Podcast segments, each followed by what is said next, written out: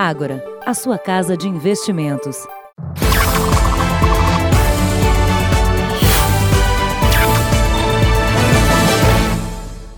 Boa noite. Boa noite para você.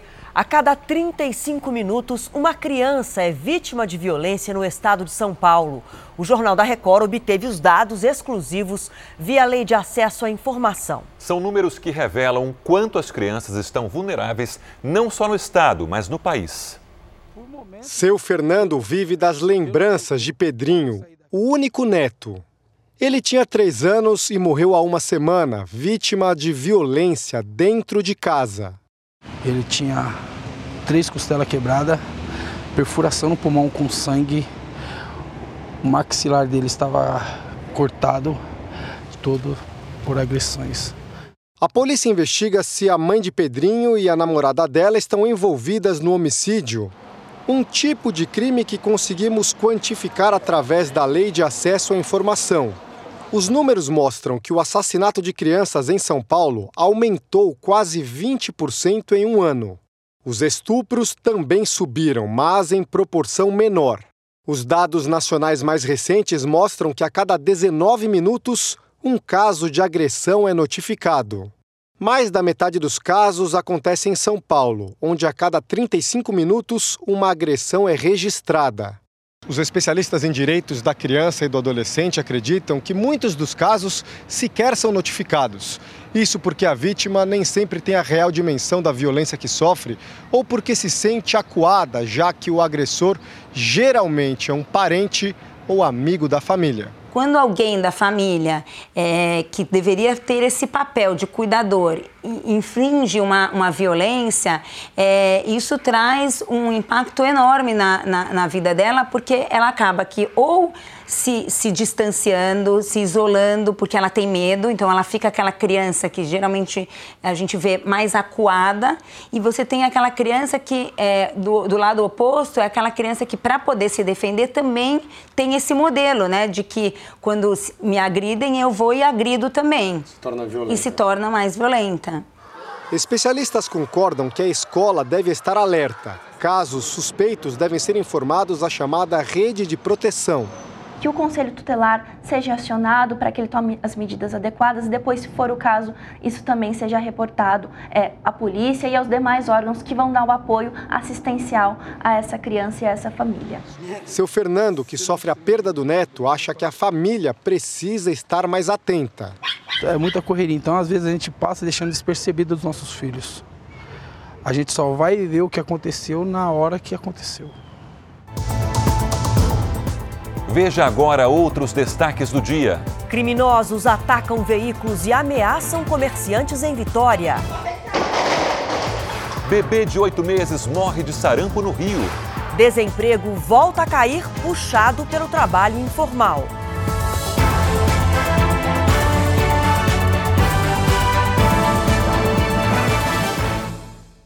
Oferecimento Agora. Investir transforma incertezas em planos. Invista com a gente.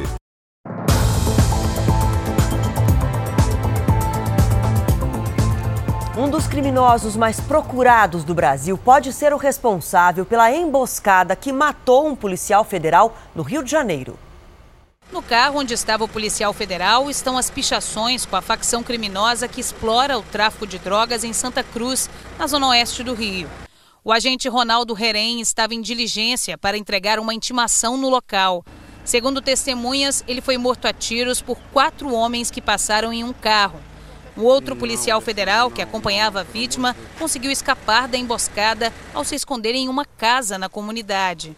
No dia seguinte ao crime, a Polícia Federal investiga se o agente foi assassinado pela quadrilha de Wellington da Silva Braga, o ECO, que comanda a maior milícia do Rio de Janeiro.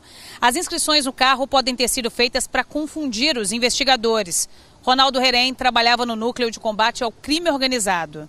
Eco faz parte da lista divulgada pelo Ministério da Justiça com os criminosos mais procurados do país. O Disque Denúncia oferece uma recompensa de 10 mil reais por informações que possam levar ao paradeiro dele. O grupo paramilitar, comandado por Eco, é acusado de assassinatos e de extorquir moradores e comerciantes da Zona Oeste e da Baixada Fluminense. Peritos que examinaram o corpo do miliciano Adriano Magalhães deram uma entrevista para esclarecer as causas da morte. Detalhes do laudo poderiam sugerir que o ex-militar teria sido executado, mas a polícia da Bahia nega. Os peritos que examinaram o corpo do miliciano apresentaram detalhes do laudo que indicaram a causa da morte. Adriano Magalhães, que estava há mais de um ano foragido, foi morto por policiais da Bahia, em um sítio na cidade de Esplanada. Segundo o IML, o ex-capitão do BOP, acusado de integrar uma das maiores milícias do Rio de Janeiro, levou dois tiros que atingiram o pescoço, o pulmão e o coração. Os peritos resolveram explicar o laudo para rebater informações de que o corpo do miliciano apresentava marcas compatíveis com a execução. A perícia teria ocultado, entre outras coisas, um corte na cabeça, que poderia ter sido provocado por uma coronhada e uma queimadura no peito, compatível com um tiro a queima-roupa. O perito que examinou o corpo disse não ter encontrado sinais de tortura, mas não soube explicar a mancha avermelhada no peito de Adriano. Já o corte na cabeça teria sido uma lesão provocada por uma queda depois da morte. Nós fizemos o ideal. Nós vimos o corpo, nós fizemos o laudo pericial e geramos a prova material. Nós não analisamos fotografias não oficiais de terceiro. Hoje, moradores de Vitória, no Espírito Santo, sofreram com um dia de violência e confrontos na cidade. Criminosos armados ameaçaram comerciantes e destruíram veículos após a morte de um jovem durante uma operação da polícia. Cinco homens armados entraram neste ônibus, mandaram todos os passageiros descerem e colocaram fogo.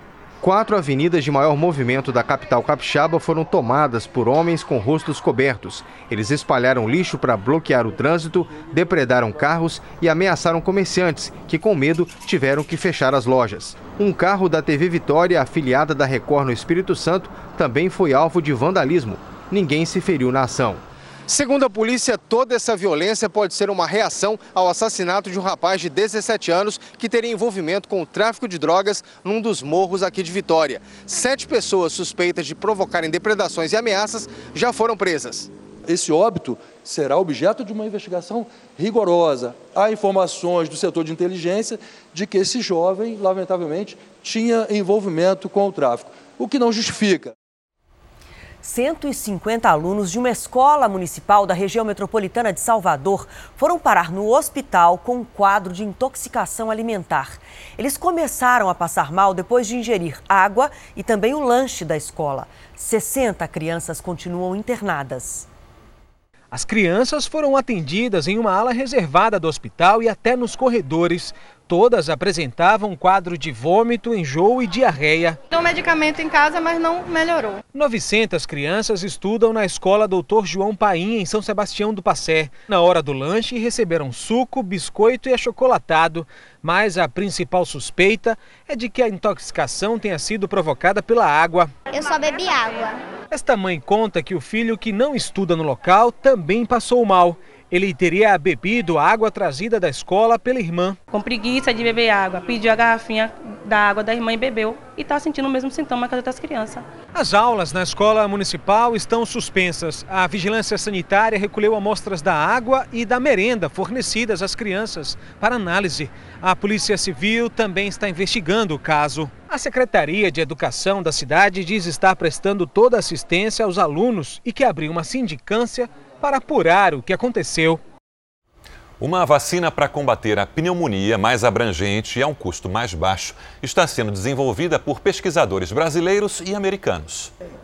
Os sintomas eram parecidos com uma gripe forte. Cansaço, uhum. sono, à noite, nas noites, câimbras terríveis nas pernas. Fernando só descobriu que estava com pneumonia dez dias depois, já com a saúde comprometida. No ano passado, até setembro, foram quase 508 mil internações por causa de pneumonia. A infecção que ataca os pulmões é a que mais mata no mundo. A cada minuto, duas crianças morrem no planeta por causa de complicações da doença.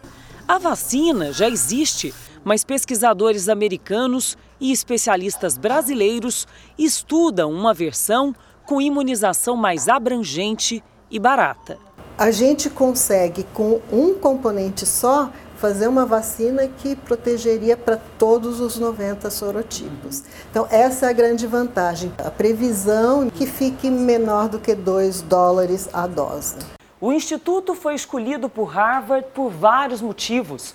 Pela ampla experiência na produção de vacinas e porque a Universidade Americana queria como parceiro um país em desenvolvimento.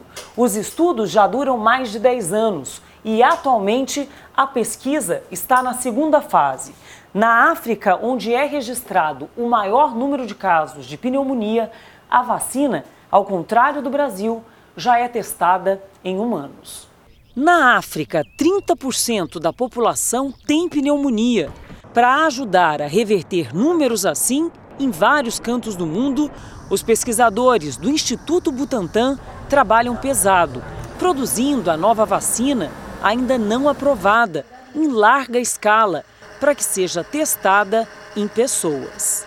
É uma forma de você melhorar o atendimento e deixar disponível mais verba para o Ministério da Saúde poder usar em outras coisas.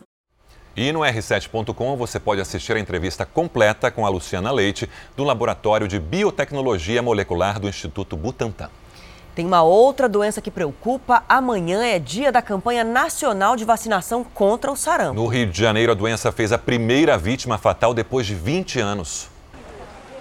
A morte acendeu o alerta. A vítima, um bebê de oito meses. O aumento dos casos de sarampo preocupa autoridades de saúde. Só este ano, 189 pessoas contraíram a doença que estava erradicada no estado desde 2016. Se a gente seguir agora nessa projeção e não conseguir nesse período da campanha atingir nossa meta de pelo menos 3 milhões de fluminenses vacinados, a gente poderá sim ter mais de 10 mil casos esse ano. A criança morreu em janeiro, mas só hoje a Secretaria Estadual de Saúde confirmou a causa. David Gabriel estava neste abrigo na Baixada Fluminense desde os quatro meses de vida. E, de acordo com os responsáveis pelo espaço, o bebê já chegou aqui com a imunidade baixa e problemas respiratórios. Ele veio para cá por ordem judicial, porque a mãe dele era usuária de drogas. O bebê não foi vacinado junto com outras crianças do abrigo por não ter idade para ser imunizado. A criança tinha menos de seis meses de idade. Ela nessa fase não foi vacinada por isso. Segundo essa especialista, até as crianças com problemas de saúde devem ser vacinadas em períodos de surto. A gente só não vacina se ela tiver uma doença grave. Se ela estiver internada com uma pneumonia grave, essa criança vai esperar melhorar. O sarampo é uma doença contagiosa transmitida por meio da fala, tosse e espirro. Pessoas entre 6 meses e 59 anos devem procurar os postos de saúde.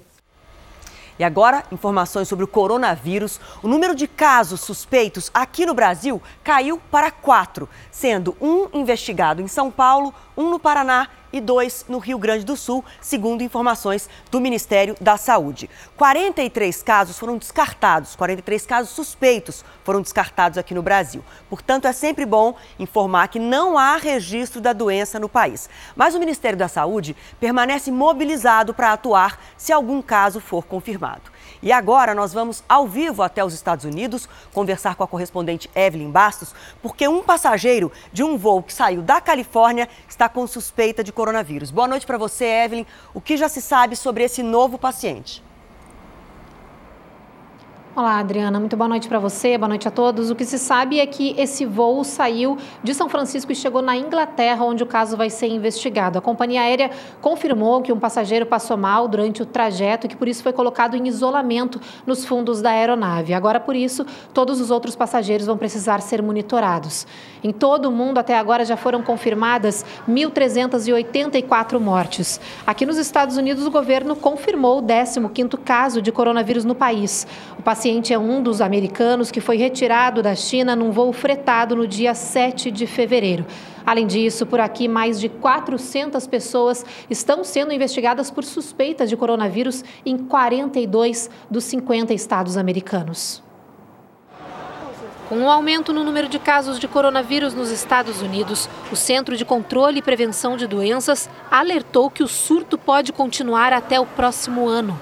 Hoje, o Egito confirmou o primeiro caso de coronavírus no continente africano. Já são mais de 60 mil casos espalhados por 25 países. Na China, as autoridades estão preocupadas com o aumento no número de médicos doentes. 1.716 estão com o coronavírus. A Record TV avança na tecnologia, olha que bacana. Agora será possível ouvir notícias, comentários e informações sobre saúde com a ajuda de uma assistente virtual. Um aparelho pequeno que pode ficar em qualquer cantinho da casa e que ajuda muito nas tarefas do dia a dia.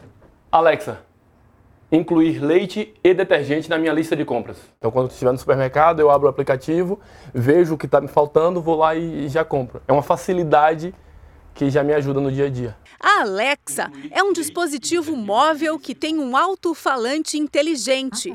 Ela ouve e responde. Alexa, toque Full Fighters. Tocando músicas de Full Fighters. Esse tipo de assistente virtual ganha adeptos cada dia mais no Brasil. Agora, os usuários da Alexa vão poder acessar o conteúdo jornalístico da Record TV. Basta dizer: Alexa, quais são as notícias de hoje? Aqui estão suas notícias. Uma estudante de 19 anos e com casamento marcado está presa por um crime que, segundo a família, ela não cometeu. As notícias que vão ao ar podem ser ouvidas na versão para podcast. Jornal da Record, Jornal da Record News e Fala Brasil.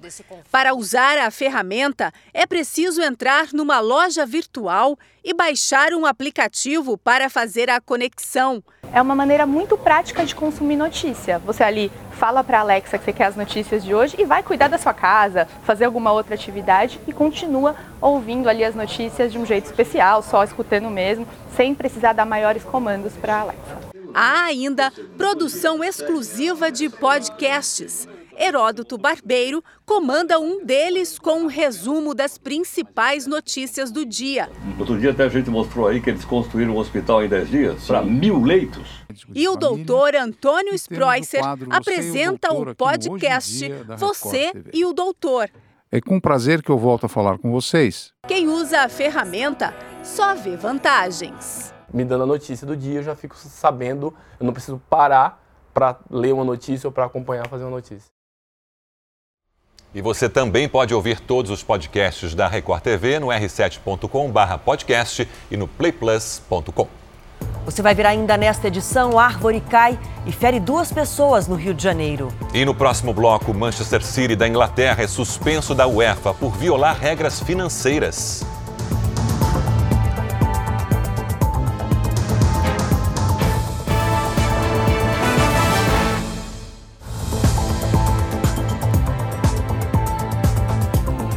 O presidente Jair Bolsonaro participou hoje da inauguração dos últimos 51 quilômetros da BR-163, que liga Mato Grosso ao porto de Miritituba, no Pará. Na BR-163, o caminho para a soja e outros produtos do centro-oeste brasileiro chegarem aos portos do Pará para exportação. Durante muitos anos, também o tormento de longos trechos de estrada de terra. O Gilberto já passou muito sufoco na rodovia. A gente passou fome, passou sede, tomou banho em água ruim demais, de lagoa, pegou micose no corpo. O governo prometeu no ano passado a caminhoneiros que estavam presos num atoleiro da BR-163 a conclusão de mais um trecho da estrada com asfaltamento. Faltavam 51 quilômetros. Foram investidos 158 milhões de reais na obra, que teve participação do Exército. Todos os dias, cerca de 6 mil caminhoneiros passam pela rodovia na ligação de Sinop, em Mato Grosso, até Miritituba, no Pará. Pela manhã, a caminho da solenidade de inauguração, cinco militares do Exército que seriam homenageados pelo presidente durante a cerimônia sofreram um acidente de carro. O veículo em que eles estavam colidiu com uma carreta. Quatro deles tiveram ferimentos leves e o coronel Carlos Cardoso sofreu traumatismo craniano. O Comando Militar do Norte informou que o estado de saúde do coronel inspira cuidados. O presidente Jair Bolsonaro chegou de caminhão e, ao descer, pediu a retirada do isolamento do público. O presidente passou um tempo cumprimentando as pessoas. No discurso, disse que governar é priorizar ações e que não está preocupado com reeleição. É um momento de alegria para vocês depois de 40 anos de sofrimento. E não preciso falar que sofrimento é esse, que vocês sentiram na pele. Essa obra começou a ser tratada com o Tarcísio, comigo, por ocasião da transição, no final de 2018. É, porque governar é eleger prioridades. É também não buscar deixar obras paradas. Não é inventar obra para aparecer, para ser reeleito lá na frente. Não estou preocupado com reeleição. A reeleição é algo natural. Se você trabalhar, ela vem.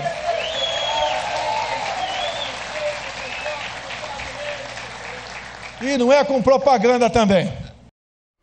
A Record TV ganhou pela terceira vez o tradicional Prêmio de Jornalismo Internacional Rei da Espanha. A reportagem do Câmera Record mostrou as viagens de famílias que cruzam a América Central clandestinamente para chegar aos Estados Unidos. 150 mil pessoas se arriscam todos os anos em busca de uma oportunidade em terras norte-americanas. Abaixa, abaixa, abaixa, Michel. 1.300 morrem ou são mutiladas ao embarcar no trem conhecido como a besta. Nós estamos em La Bestia, Fera, um trem de carga cheio de imigrantes da América Central que aos Estados Unidos clandestinamente. A reportagem mostrou o drama e as dificuldades de quem foge da miséria e da violência em seus países de origem. O trabalho concorreu com 206 produções de 17 países e é o terceiro da Record TV a vencer o prestigiado Prêmio Rei da Espanha, que reconhece os trabalhos nas línguas espanhola e portuguesa. E neste domingo, o Câmera Record apresenta uma edição especial do documentário A Besta. A íntegra com os dois episódios que ganharam o Prêmio Rei da Espanha, você pode assistir no Play Plus o Manchester City da Inglaterra foi suspenso de competições europeias por dois anos. O clube foi banido por violar as regras financeiras da UEFA, a União Europeia de Futebol. O Manchester divulgou nos orçamentos de 2012 a 2016 valores maiores que os realmente pagos pelos patrocinadores. Também foi multado em cerca de 140 milhões de reais.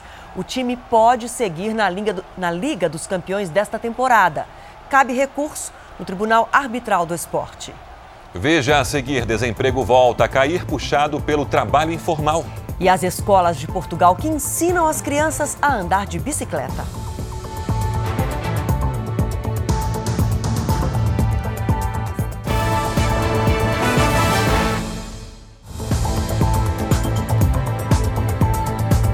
A taxa de desemprego caiu em 16 estados e o índice de informalidade cresceu. São dados do fechamento do ano de 2019, divulgados hoje pelo IBGE. Camila era promotora de vendas. Johnny trabalhava em uma oficina mecânica. Eles abandonaram o emprego e transformaram a sala de casa em salão de beleza. Comecei a trabalhar com ela, ela me deu todos os cursos, me ensinou a fazer tudo e hoje trabalhamos juntos. Foi difícil, mas me senti insegura no começo, mas depois, uh, depois de dois, três meses que eu vi que estava indo bem, só, só deslanchou. Como muitos brasileiros, os dois fazem parte do mercado informal, que só cresce. Fernanda ficou desempregada e, para manter a família, agora faz lembranças de aniversário. Por causa da renda mesmo, né? Porque me ajudou bastante quando eu vi que eu podia ganhar dinheiro fazendo o que eu gostava. É o maior nível de informalidade desde 2016. A taxa de desocupação caiu de 12,3% para 11,9%. Você tem até numericamente mais pessoas trabalhando, mas o rendimento em si, ele não expande, mas são mais pessoas gerando renda e isso mostra um processo de reação do mercado de trabalho.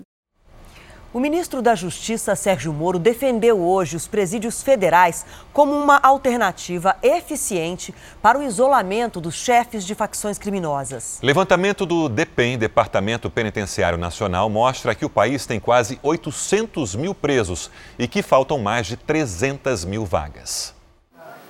O levantamento mostra que em um ano houve crescimento de quase 3% da população carcerária do Brasil.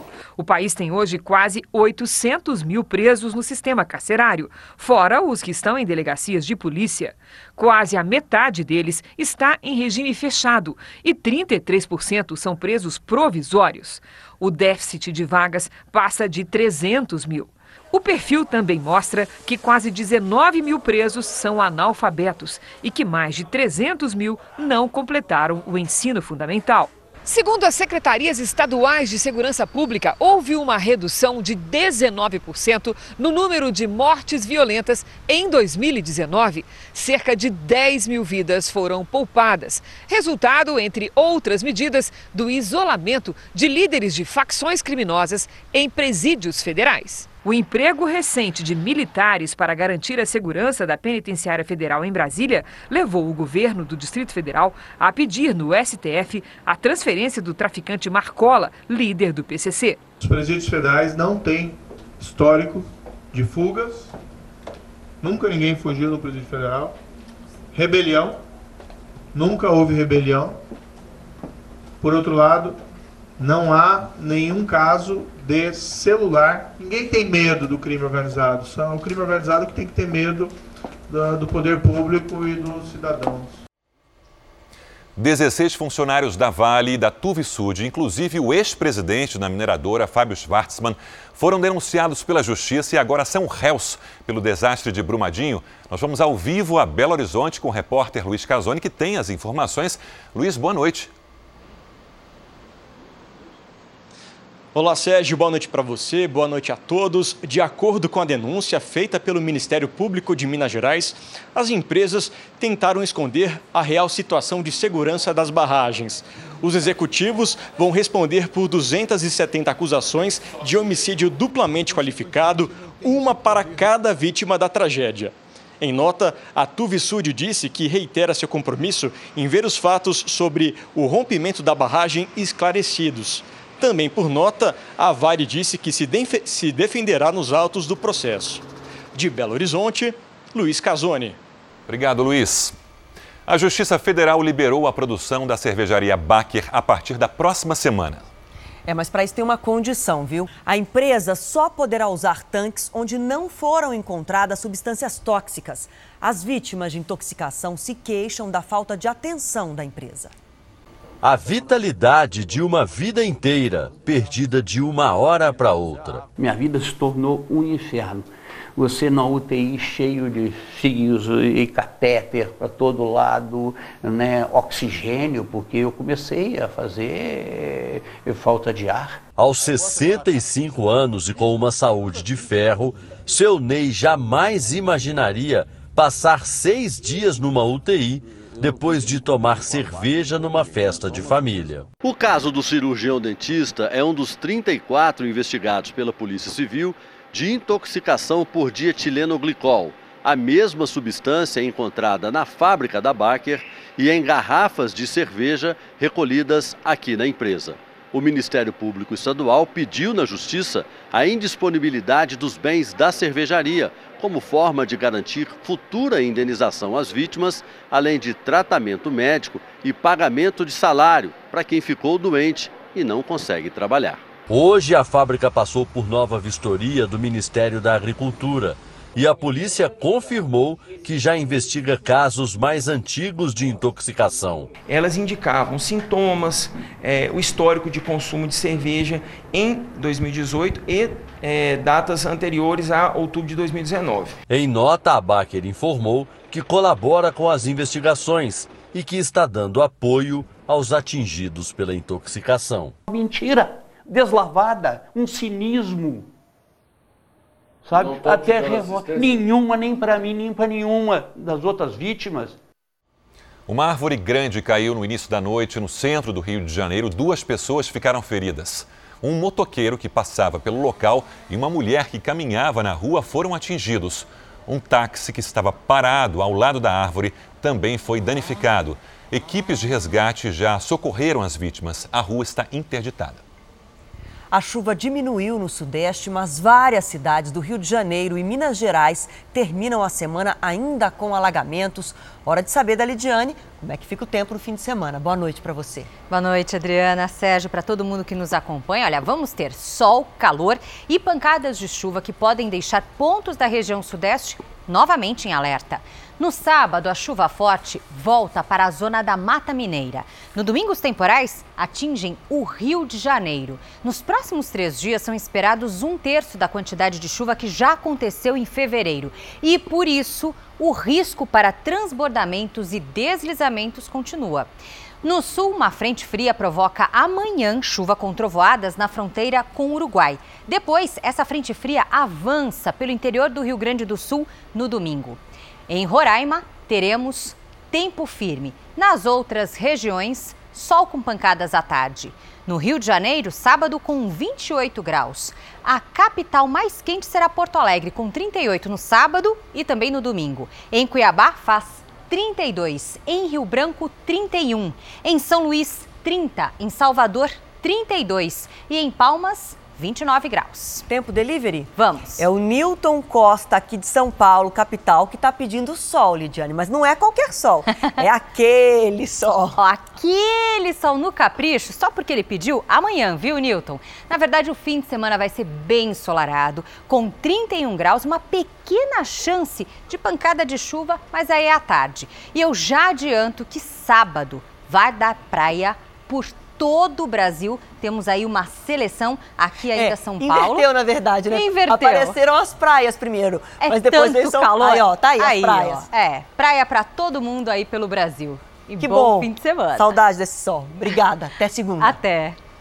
E olha só, um veterano de guerra de 104 anos ganhou um presente especial no Dia dos Namorados nos Estados Unidos.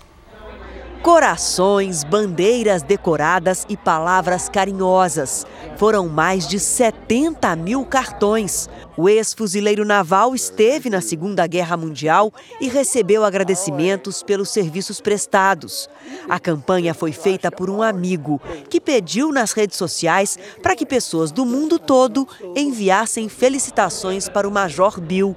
O objetivo era receber 100 cartas. Estou sem palavras. É algo que nunca aconteceu comigo antes, disse.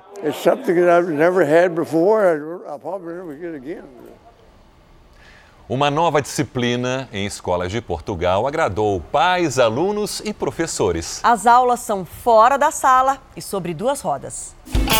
Encontrar o equilíbrio, se acostumar com o balanço, dividir e respeitar o espaço do outro. Bicicleta é diversão, meio de transporte, atividade física, mas pode ser muito mais. É como andar de bicicleta. A gente nunca esquece. Com certeza você já ouviu essa expressão alguma vez na vida. E que tal aprender a pedalar na escola? Esse é o objetivo do governo português. E a lição já está começando a ser ensinada em algumas escolas do país. O projeto piloto acontece em 24 escolas portuguesas. Essa tem alunos dos 3 aos 10 anos e foi a primeira a receber as aulas. E o resultado não poderia ser melhor. Segundo a diretora Helena Pereira, o desempenho dos alunos melhorou em todas as matérias. O facto delas uh, poderem participar nestas atividades ao ar livre depois vai ter repercussões positivas de aumentar a capacidade de, de foco e de concentração. Outra lição importante, lembra o professor Luiz Saldanha, são as regras para circular nas ruas. Tentamos que eles se preparem para aquilo que é o cotidiano, as manobras, andar na estrada com outros carros, conhecer o, regras de trânsito e ter uma, uma condição também defensiva.